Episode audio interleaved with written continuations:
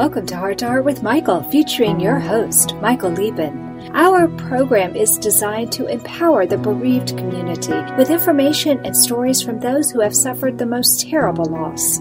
Michael himself, a bereaved father, will be meeting with people from around the world to share and to draw hope from their experiences. And now, here is Michael Lieben.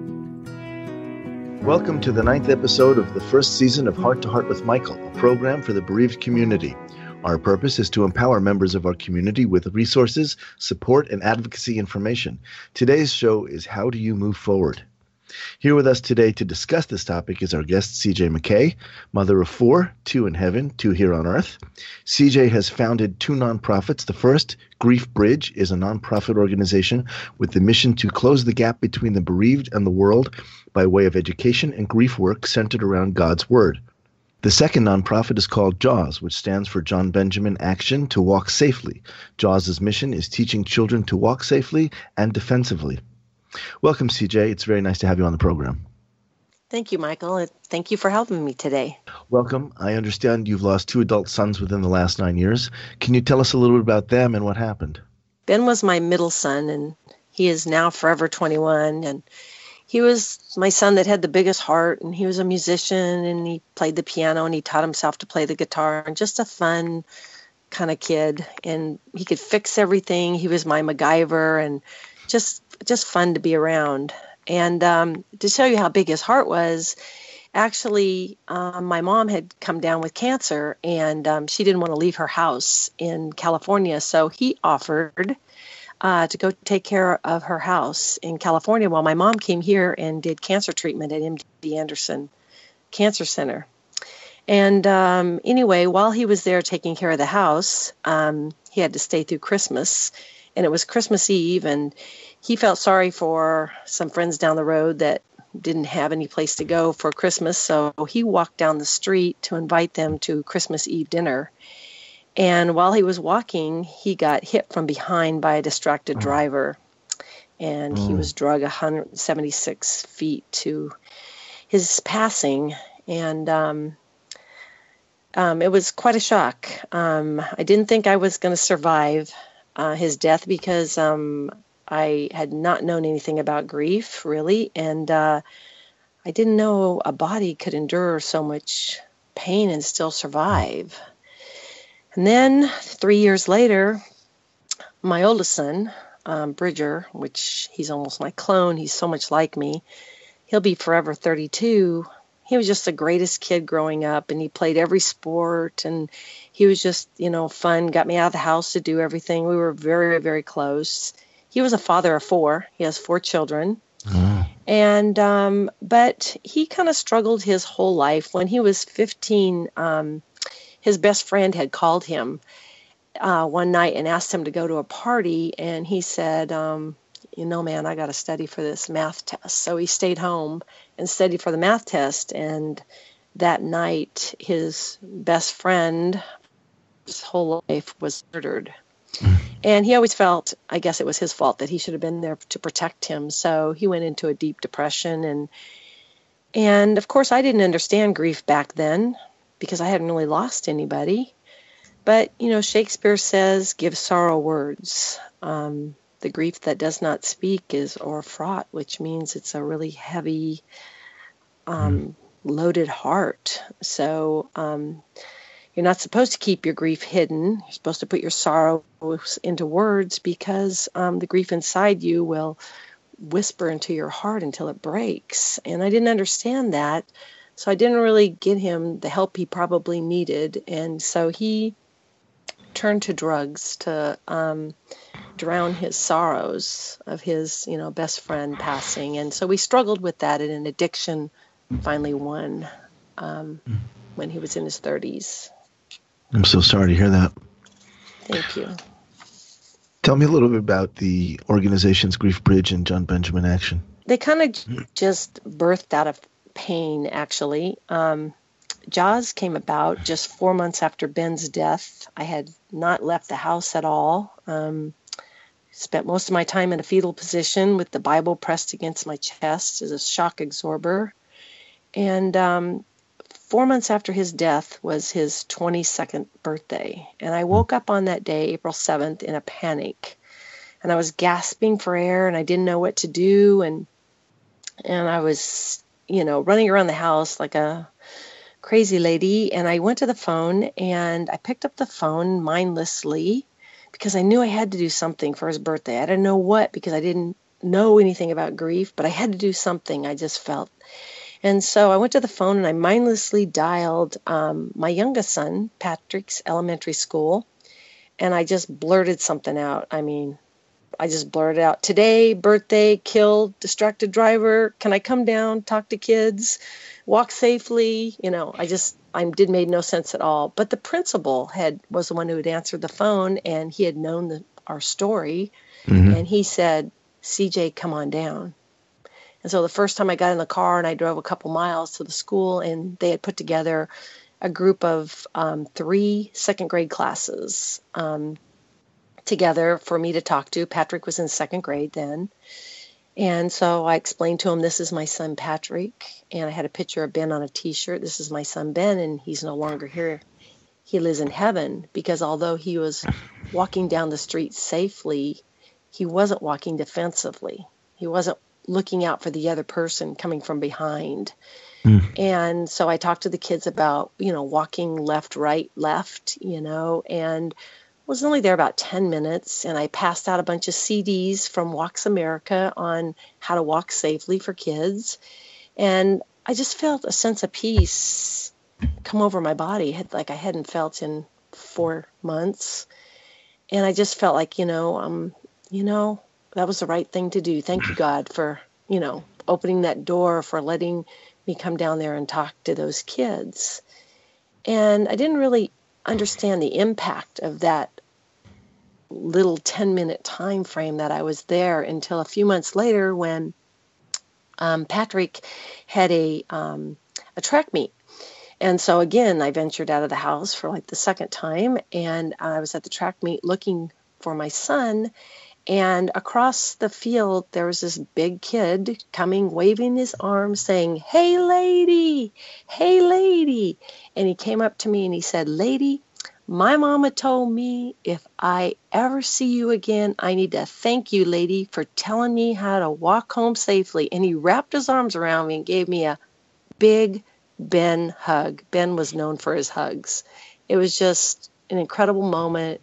A tear went down my face and I looked up and said, Thank you, Ben. If we just save one life, you know, then your purpose has been here on earth. It was like not even 60 seconds later, I, I, so these arms around, went around my waist from the back. Well, that's something Patrick would do. So I reached around the back to toggle, you know, his black hair, but it was blonde hair again. And um, this kid came around to the front and said, Thank you, lady. Thank you. My sister and I made it all the way to the soccer practice safely. And my mom said that we need to thank you. And then I just, the tears just, you know, gushed out of me. I said, okay, God, okay, I know my purpose now. I, you know, and that's how um, Jaws was um, was birthed was through that one event who God had orchestrated, you know, for me to to follow through. I was I was going to ask you if you thought that maybe John Benjamin was there, and I guess he was. I guess he, he really was. was. Absolutely, yeah. I I know he was there. Absolutely. That was your essentially your first touch with dealing publicly with grief. But after that, you began studying for your master's in Christian counseling at Dallas Baptist University. Was this a result of your loss, and what role do you envision this playing in helping you with your own grief? Well, yes, and um, it was again birthed out of desperation because um, I knew I needed some more help, and so I reached out to some counselors. And I what I did is I interviewed twelve counselors before I decided to go to one because everybody had told me counselors didn't help. So all 12 had told me that they were experts in grief. And so after interviewing all 12 of them, I had found out that only one had lost a grandparent, and that was when they were nine, and one had lost a pet. Well, they couldn't help me. They had no idea what I was going through because I know I've lost four grandparents, I've lost my father, I've lost my mother, and the grief I experienced in each of those instances was nothing compared to the ongoing grief that I experienced with losing my two sons. And so in desperation, I cried out to God and I said, You know, God, there are millions of bereaved parents in the world, but who is helping them? These counselors don't understand us. Nobody understands our pain, you know. And I just kind of re- screamed out to him and then I just prayed quietly. And then I heard plain as day, but you know, CJ, but you know, and you can help them.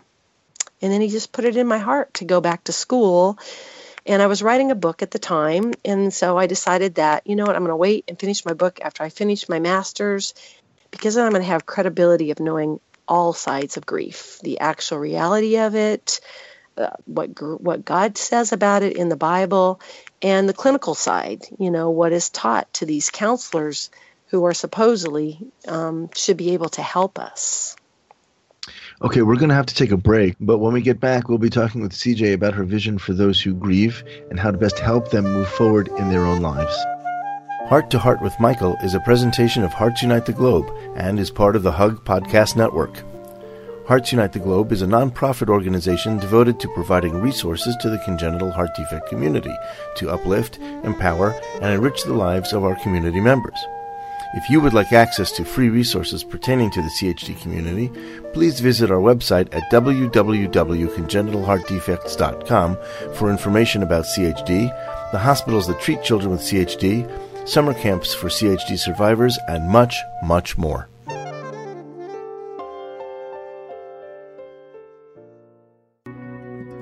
You are listening to Heart to Heart with Michael. If you have a question or comment that you would like addressed on our program, please send an email to Michael Lieben at michael at hearttoheartwithmichael.com. Now, back to Heart to Heart with Michael.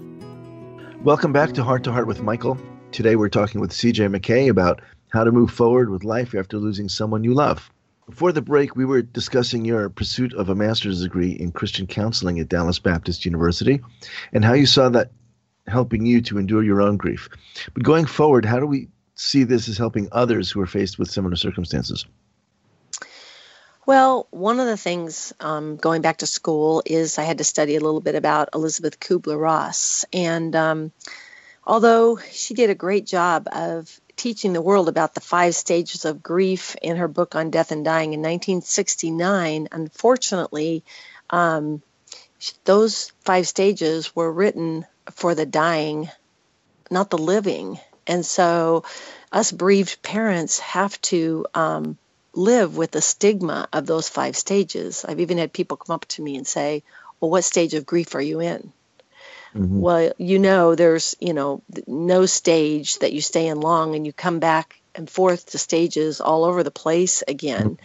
And everybody grieves differently because everybody's unique and their relationship is is unique. So, you know, I think that's uh, to to um, try to get that clarified in my book, you know, coming out that, you know, how grief and emotions are not stops in some linear time, you know, frame along the line. So I hope to clear up that myth as I learn more about it. And just to get the people in general to understand the process of, of grief. Um, it's not just a stage, it's an ongoing process. And there are triggers. You could go for years and then all of a sudden, bam, okay. a song, a smell of food, you know, something can just knock you off your feet and take your breath away. But my ultimate goal, Michael, mm. is um, to change the way the world does grief. You have a big job ahead of you if you want to change that. You know, I think the big thing starts with changing the language, like from moving on to moving forward. And I think that's a I, was a huge thing in me when people would say, move on, move on. Well, moving on is leaving something behind. But moving forward is taking something with you through a process. And when I that finally clicked in my grieving process, it became easier for me to, you know, move forward and basically, you know, heal and get it better, you know, along the way. And it, it shapes you and it sculpts you and um, it teaches you the priorities in life, you know, what's really, really important out there. And it's amazing how your children can still teach you things, you know, after they're gone. Compassion and and empathy um, is more um, heightened, you know, in me. And you know, you just learn that although you thought you were going to be, your children were going to be your, you know, your legacy, that you actually become your children's legacy. So you mm-hmm. pursue um, your children's purpose on earth through what they've taught you in moving forward. That's what I try to do is to, to teach bereaved parents to do the same, to find something that their child loved and to go out and, and, and honor their child by doing that. Their child loved an animal, then to go volunteer at a at a, a, you know an animal shelter. If you're you know if your child love art then you know i mean take an art class but to honor your child by something that you know that they loved you know doing. What is it that you do to help keep your children with you? And do you uh, have you established any rituals? I take my kids with me everywhere i go because they influence you know my my decisions as i go. And i'm more grateful in life you know for each and every day. I try to focus on you know, the memories and on the good things. I go out of my way to make opportunities. If you walk into my home, my whole house is decorated in things that my children, you know, had throughout life. And so, or even candy, their favorite candy. Anything that I can talk when they say, Oh, would you like a piece of candy? And they'll say, Oh, this is my favorite. I'll say, Yeah, that was Ben's favorite candy too. Anything that I can say my child's name and tell their story through is throughout my house, you know. So I teach, try to teach them that. As far as rituals, of course, I have, you know, lots of them. We bereaved parents, we live for rituals and traditions now. And of course, we honor them, of course, with the lighting a candle um, or writing a love letter to them. But, you know, on Ben's birthday, or um, we go to a concert and we celebrate it because he would like mm. to be at a concert. On Rick Love Baseball, we'll go to the Rangers game, you know, on That's Rick's, nice. you know, birthday. And um, we still celebrate birthdays. We still make birthday cakes. And we have dinner at their favorite restaurants. And since they were both born on the 7th of the month, the, the restaurant, we always meet at 7 p.m., you know. and Patrick plays baseball and he wears a number seven jersey to honor his brothers, you know. So uh, that's how we take them with us, you know, as we go forward, you know. And also at Christmas, we always go to the gravesite. We always clean it up and we always pick out a blanket every year, a new blanket mm. that we lay down um, on their grave and just as a symbol of uh, warmth and love, you know, mm. for them. And we do that December 1st and we leave it on the whole month and that's a kind of a healing ritual that that we look forward to doing for them still something we're still doing for them. Well that's beautiful. I was concerned uh, when Liel died. She was 15 she was autistic so she didn't have a lot left physically behind for us but she had done some paintings. Well one painting and some artwork where she had been living in a house with autistic kids.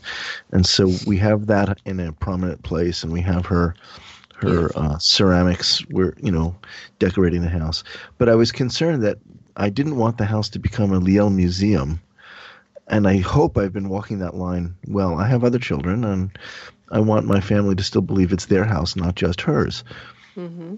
But I certainly understand the need to express yourself, and I really respect that. And I think you've probably found some really interesting things that people can do without turning their houses into museums and I, and I appreciate that, and I hope a lot of people are listening who get that too.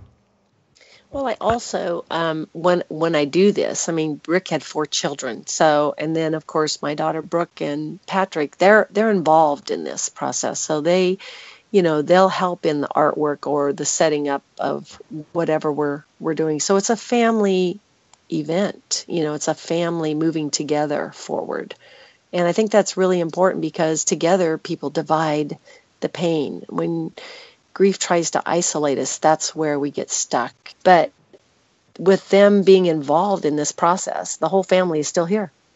We're still together.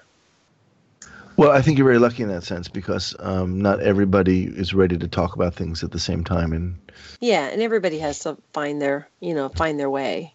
Okay, CJ, we appreciate your coming on our show, and we thank you so much for opening up and sharing your personal journey through grief and how you're channeling your pain into helping others move forward in their lives. So stay tuned, and in our next segment, we're going to talk with CJ about how she busts myths and rules on grief and teaches bereaved parents that they are not alone.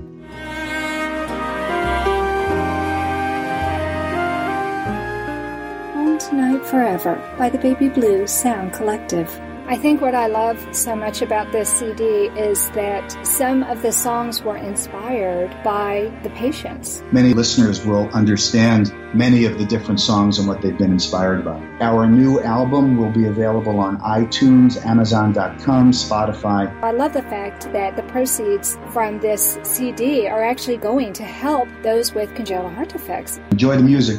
Home Tonight Forever.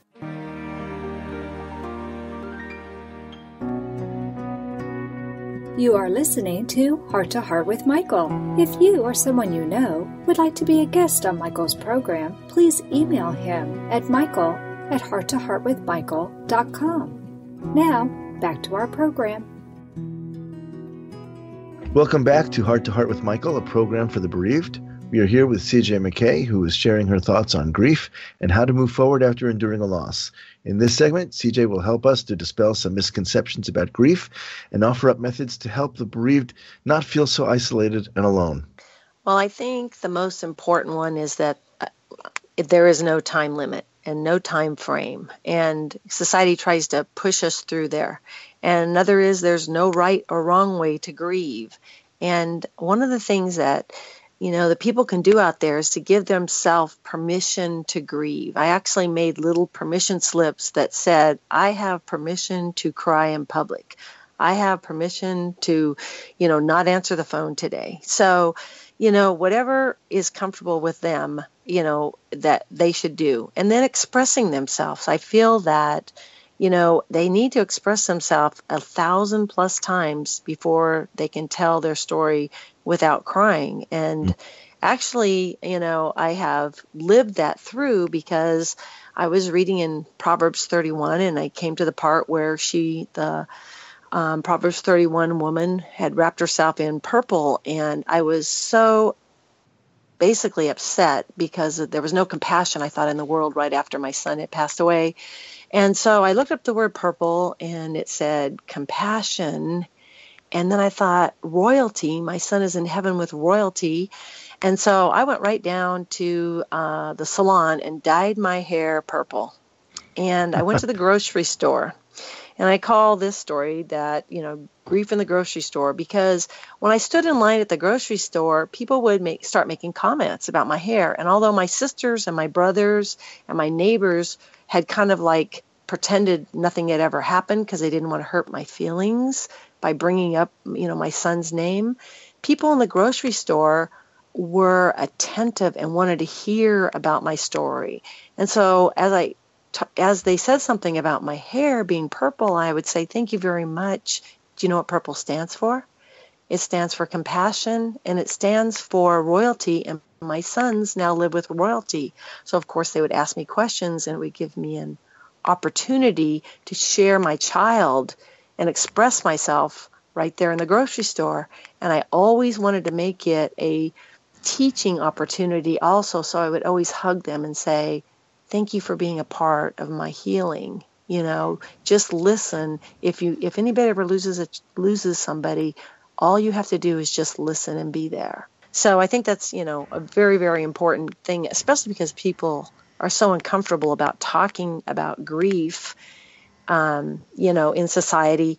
So um, I just think it's important that, you know, that we can share our story. What people can do for us, um, they can remember our, our children and say their names, um, share stories that they remember about them. But I think the most important thing that ever happened to me that really got me was when somebody sent me a I'm thinking about you card on my son's birthday. And I think that's a wonderful you know, validation and, you know, show of compassion and love when you can go to the mailbox on their birthday and see that somebody's still thinking about your child and, and you. Is that a lot to expect from from your friends? I mean, for so long while Liel was alive, everyone knew me as Liel's dad. I was the guy who walked into the room and started talking about Liel. And I, I think at some point my friends were feeling encroached upon. So to ask them to remember her now, to send letters, is that is that a lot to ask of friends or is that more of a family thing? No, I don't I don't think so. I think it in my case, I feel like God has put me in a position of a teaching position and in order for me to change the world um, like Mother Teresa, you know, you can't feed the whole world, but you can feed one child.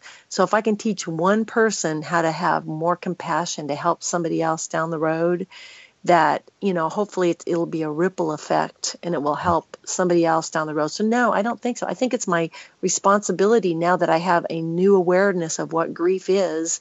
I mean, who, but we, the grieving people, can teach what we need through grief. If we don't tell them, how are they ever going to know? Because there, there was a point when we didn't know, Michael, when we weren't True a person and we did not know these things. But now that we have this new knowledge, it's kind of like Paul on the road to Damascus and the Mm. scales that fell off his eyes, the new eyes.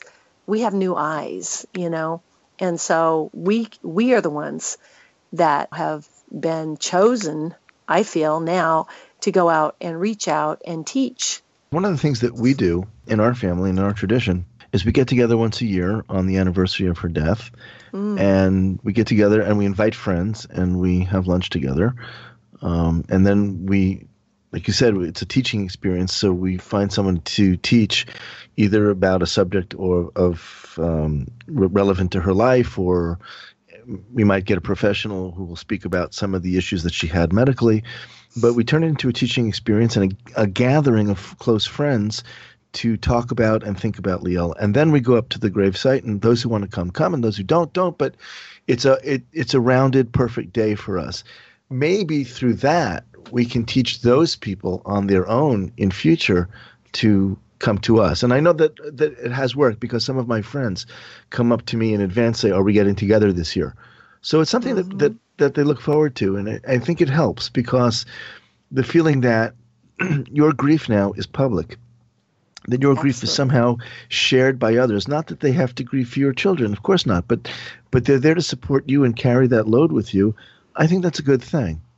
I do too. I do too. I mean, we still share their their milestones with them. I mean, we still attend their their children's graduation or their children's weddings, you know. Mhm. So um, they get to we get to continue to share their children. So why shouldn't we be able to sh- continue to share, you know, our children? And I love that you that you do that. That you have that ritual, and um, that's we need more of that. We need more of that teaching out there that it's okay to talk about grief. It's okay to honor them. And that's how we do honor them, Michael, is by, by living. We honor them by living. And um, I just don't know a better way to honor my child than than to teach somebody some compassion or, you know, about how important uh, it is to spend time with people. And we do that when we get together, like you said. As you know, we like to conclude the program with a dollop of good hope. And I believe you've done that. I think you've given us something to look forward to in some way to move ahead with a smile and to, as we said earlier, to move ahead without moving away and to Mhm. bring our loved ones with us as a part of who we are. They have certainly contributed to our makeup. Um, and I and I, I thank you for that because I think a lot of people need to break out of the solitude and realize that you can share this in a way that they can help you carry your load. And that's what friends do. And that's what people are good at. And the last thing I just want to say is that, you know, in Matthew, you know, it tells us that, you know, that love is the greatest commandment and that we are to love our neighbor. And grief is just another form of love. And so we're just following what it says in the Bible, you know, to love our neighbor, you know, when we express our grieving. That concludes this episode of Heart to Heart with Michael. Again, I want to thank CJ McKay for sharing with us and hope her story has brought some hope to those of you who are listening. Please join me or the Heart to Heart with Michael team in Paltalk every week following our program. I'll talk to you soon, and until then, remember it's okay to breathe. Thank you again for joining us. We hope you have gained strength from listening to our program. Heart to Heart with Michael can be heard every Thursday at noon Eastern Time. We'll talk again next time when we'll share more stories. If you would like to continue today's discussion, please join us right after the program in the Hug podcast chat room on Paltalk.